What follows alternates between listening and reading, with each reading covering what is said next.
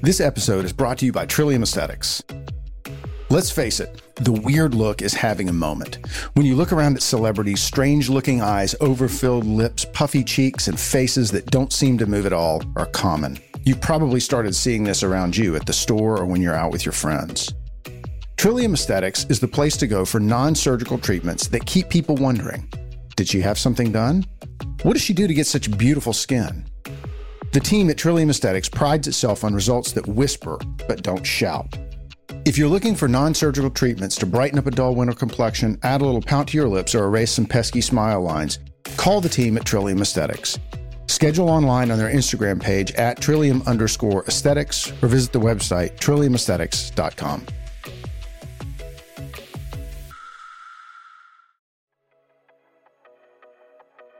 Welcome to the Trillium Show, where we help you make the changes you want to see in your body, in your mind, and in your life. I'm your host, Dr. Jason Hall. Welcome to another edition of the Trillium Show. And this show is going to be a little different for a number of reasons. One, we're obviously not in the office anymore. Secondly, we are talking about a topic that comes up quite frequently. And when it comes up, patients can be a little bit weird about it. it. It is just one of those things when a patient, I can always tell when a patient wants to ask the question because there's this kind of awkward pause during the follow up visit and things get real quiet. And then, kind of right as I'm getting ready to walk out the door, there's this, oh, well, you know, my husband's really wants to know when we can start having sex again. And sex is a really important part of life. It's a really important part of surgical recovery. And so, this show, what we're going to do is talk about different procedures and when you can get back to sexual activity after your cosmetic surgery. The big thing is that you want to make sure that you get the best result from your cosmetic surgery that you absolutely can. You've spent a lot of time taking time off work, you've spent a lot of money, and you don't want complications, certainly not complications that are completely avoidable. At the same time, you want to get back to normal life as quickly as you possibly can. And sex is a part of normal life. Disclaimer to all of this, though, is that if you're not one of my patients, get your surgeon's recommendations first. Every surgeon has their own recommendations. They know what they did in the operating room. They know what is going to put your results at risk. So you can take this as kind of broad guidelines, but please talk to your surgeon before acting on any of the advice or any of the recommendations that you're going to get in this show. So I think the best way to go about this is to start at the top of the head, work our way down, and talk about when you can get back to sexual activity based on which procedures you've had. It's important, though, you've got to let your body heal before stressing it. So for facial procedures, people think, well, I've had facial surgery. I mean, sex, what's the big deal? You really want to let things heal in your face before getting back to sexual activity in facelift surgery, eyelid surgery, there are a lot of really delicate incisions. Those incisions are closed with really, really fine sutures, and you don't want to disrupt those incisions or move skin around that has been moved and potentially cause a hematoma after surgery. So, good rule of thumb for facial procedures is minimum of two weeks once all of the significant postoperative swelling is gone to get back and engage in light sexual activity. At that point, with normal sexual activity, you're probably not going to hurt anything. But again, you don't want to really stress those incisions. For patients who have had rhinoplasty surgery, it's really important that you don't want to hit or bump your nose right after surgery. And that goes really up until about six weeks when any bone work, if, if we have to move the nasal bones around to straighten the bridge or take down a hump, that it takes about six weeks for those bones to heal. You don't want to disrupt those while they're healing. So just be careful, kind of routine positioning for a lot of that. You don't want to hit your nose. Same thing with oral sex. You want to avoid that for a couple weeks after rhinoplasty surgery specifically. Now, receiving, that's kind of up to you. You're not going to hurt anything there, but certainly you want to protect your nose, okay? That really is for facial surgery, really is the kind of key takeaway for all of this is you want to protect your surgery. You don't want to put your surgical results at risk. So use positions, do things that are going to protect your surgery. So that kind of encompasses facial surgery. Where it starts to get tricky is with breast and body surgery. Breast surgery specifically, women and especially some overzealous spouses, boyfriends, significant others, they want to try out those new implants. They want to give those new breasts kind of a test drive because they're looking good and everybody kind of gets excited.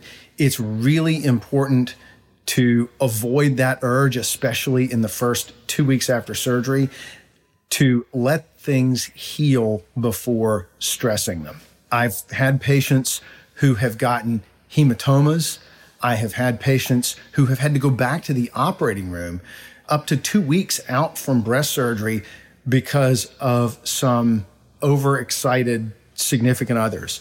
And so you want to avoid that. You really want to protect that investment, protect that surgery for two to three weeks before you start doing anything. I tell all of my breast patients that you really, for the first month to six weeks, you want to avoid vigorous activity and you want to avoid lifting over about 10 pounds. So, no lifting and no bouncing for about six weeks. That includes sex. So, just be careful if you've had a breast lift or breast reduction, typically there is a little T incision at the bottom of the breast where the, you know, the breast crease and the, the vertical incision that goes from the nipple down will meet. And that little T area is very, very tender in terms of its healing. It's very easy to break down, even under the best of conditions. So you really want to avoid any stress and strain on that incision. So, as a general rule, two weeks for breast surgery is a minimum, three to four weeks is recommended. So, if you can hold out that long, you're going to be much better off. So, m- kind of moving south, we've got abdominoplasty surgery. And it kind of baffles me the speed at which people want to get back to routine sexual activity after an abdominoplasty surgery because your muscles are tight. A tummy tuck hurts, even with our tap blocks, even with all of the things that we do to try and minimize discomfort after surgery. Tummy tuck surgery still hurts. I tell everybody in their preoperative evaluation when we're kind of talking through the procedure that during tummy tuck recovery, you are really going to realize how frequently you use your core muscles because any and everything you do with your core, you can feel right after tummy tuck surgery. Give yourself some time to recover. And three weeks for tummy tuck is usually a minimum. In addition to muscle soreness, you've got a lot of skin that has been undermined. Now, a lot of that skin has been tacked back down with what we call progressive tension sutures. You can listen to the tummy tuck episode where I talk about some of that. That minimizes the shear of the, the skin and the muscles, but too much movement in of that skin as it's trying to heal can cause seromas, can also cause hematoma formation. And those can be can require a trip back to the operating room, first of all, but even if they don't, it turns into a pain in the butt. Draining seromas usually requires multiple trips to the office over multiple days and weeks to get that seroma to go away. You want really want to let that heal and prevent that if at all possible. After that 3 weeks, then you kind of have to listen to your body and do what feels comfortable. You know, from a positioning standpoint, you're, you're not going to want to do anything crazy. I would leave the trapezes and all of the crazy stuff for a little bit later after you've recovered. You, you want to you do things that are not going to be uncomfortable. Very similar to getting back to exercising. listen to your body. If something hurts, stop. Don't use any sudden movements because that's what's going to pull things and cause things to tear. So just be very careful once you start back into sexual activity after about three weeks with abdominal surgery. In terms of moving even further south, the Brazilian butt lift, that's fat injections to the buttocks. You can't sit on your butt for two weeks after surgery. Some people still want to get back to sex quickly. I would avoid it. I would kind of use the same guidelines as for tummy tucks. Give yourself about three weeks. It's going to be sore. A lot of liposuction. You're going to be sore. If you do things that are going to hurt, you're going to realize it pretty quickly. Again, just don't push it. Don't try too much too fast and go slow. In terms of liposuction, again, the same thing. You want to let your skin heal. You don't want too much friction and shear forces on that skin. So give yourself about three weeks. People tend to be pretty sore for a couple of weeks after liposuction anyway. So that's a good, kind of a good deterrent. We're kind of talking about normal things there. Certainly in terms of self pleasure, masturbation, totally fine. Have at it. Don't get yourself too worked up, get your heart rate up too high. You know, you don't want to give yourself a hematoma, but it's certainly, you're certainly not going to hurt anything. And kind of like when we talked about oral sex, being the recipient, not a big deal. You want to be careful on the giving end, although use less caution with breast and abdominal surgery than you do with facial surgery. You just don't want that to turn into something that's going to give you problems down the road. Continuing our journey south, next up is labiaplasty surgery. And this is kind of the exception to the rule for the three week don't do anything. I tell all my labiaplasty patients no vaginal insertion of anything, tampons, anything else for four weeks. Those suture lines down there are incredibly delicate. That skin is incredibly thin. And just the act of moving around puts those at risk just from day to day activities. You certainly do not want to stress those incisions by inserting anything into your vagina for at least a month. And so that is kind of a hard and fast rule. Do not have intercourse. Really, in that case, masturbation for the most part, at least anything you insert, is out of the question and be very, very gentle. So, really, with labiaplasty, nothing for four weeks. Again, we, we kind of come to the point where you've had big surgery.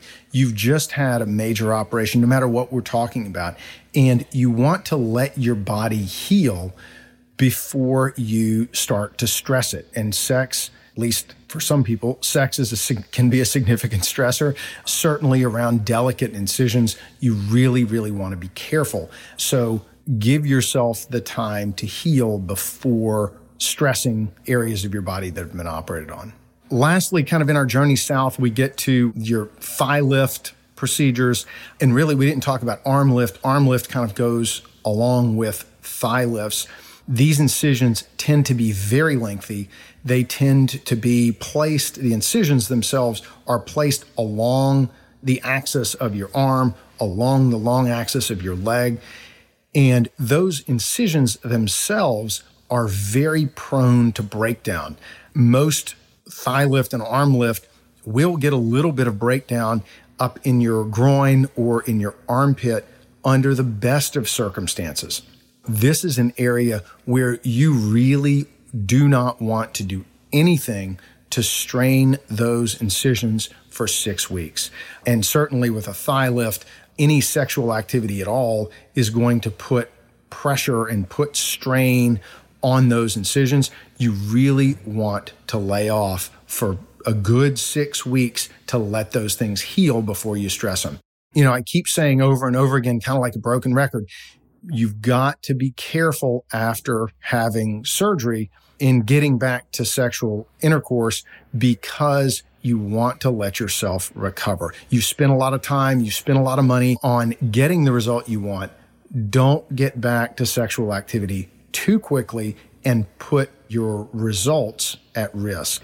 The other thing to really tell you, and we touched on this a little bit at the beginning of the show, is you really want to talk to your surgeon about your procedure or set of procedures and get their direct input as to when you can safely return to sexual activity. This offers a very broad overview, is my perspective. Every surgeon kind of has their own way of dealing with this. So, talk to your surgeon about your procedure or set of procedures before getting back to any type of sexual activity after your operation. I hope that you found this interesting and insightful. It is a topic that comes up all the time. This show really wanted to kind of get this out in front of everybody so that it can help to give you kind of a broad overview and some general guidelines about when sex after surgery is safe and advisable. Thanks for listening to The Trillium Show. You can keep up with the latest on the podcast at jhallmd.com. Be sure to follow us on Spotify, Apple Podcasts, or wherever you listen to podcasts. If you want to connect with us on social media, you can find us at jhallmd on Instagram and Twitter, and Dr. Hall Plastic Surgery on Facebook. Remember, be the change you wish to see in the world.